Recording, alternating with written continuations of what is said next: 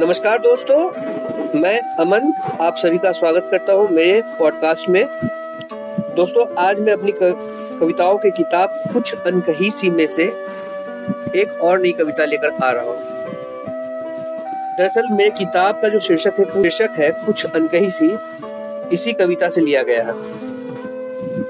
तो चलिए, समय गवाए बिना शुरू करते हैं आज की कविता। अगर आप सभी को ये कविता पसंद आए तो कमेंट करके मुझे बताना ना भूलिएगा। अनजाना सफ़र तन्हाई का डेरा। अनजाना सफ़र तन्हाई का डेरा, उदासी का दिल में था उसके बसेरा। सावली सी आँखों पर पलकों का घेरा। सावली सी आँखों पर पलकों का घेरा, भूला नहीं मैं वो चमकता सा चेहरा। आँखें भरी थी और लब सिल चुके थे। आँखें भरी थी और लब सिल चुके थे। दगा उसके सीने में घर कर चुके थे। था कहना बहुत कुछ, उसको भी लेकिन। था कहना बहुत कुछ, उसको भी लेकिन। धोखे के डर से वो लब जम चुके थे। हाले दिल चेहरे पर दिखता था यूँ ही। हाले दिल चेहरे पर दिखता था यूँ ही के गम को छुपाने की कोशिश नहीं थी। दिल चाहता तो था संग उसके चलना।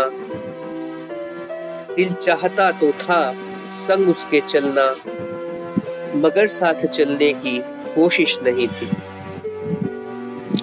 कहा कुछ नहीं पर समझा दिया सब। कहा कुछ नहीं, पर समझा दिया सब। ना बाकी रहा था कुछ भी कहीं अब।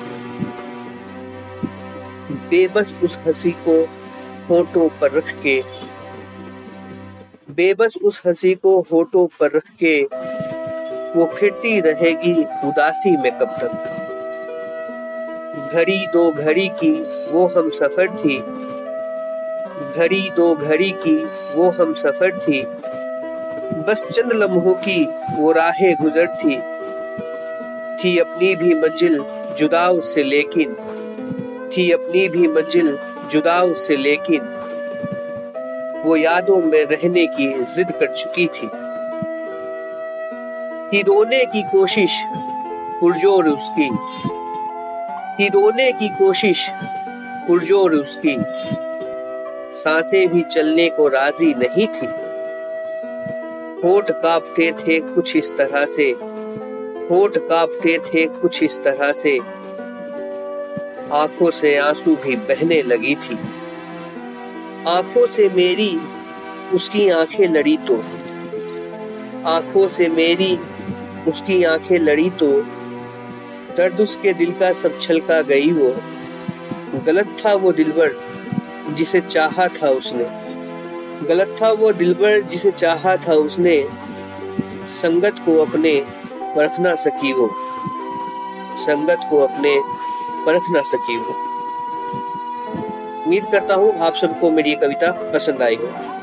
धन्यवाद।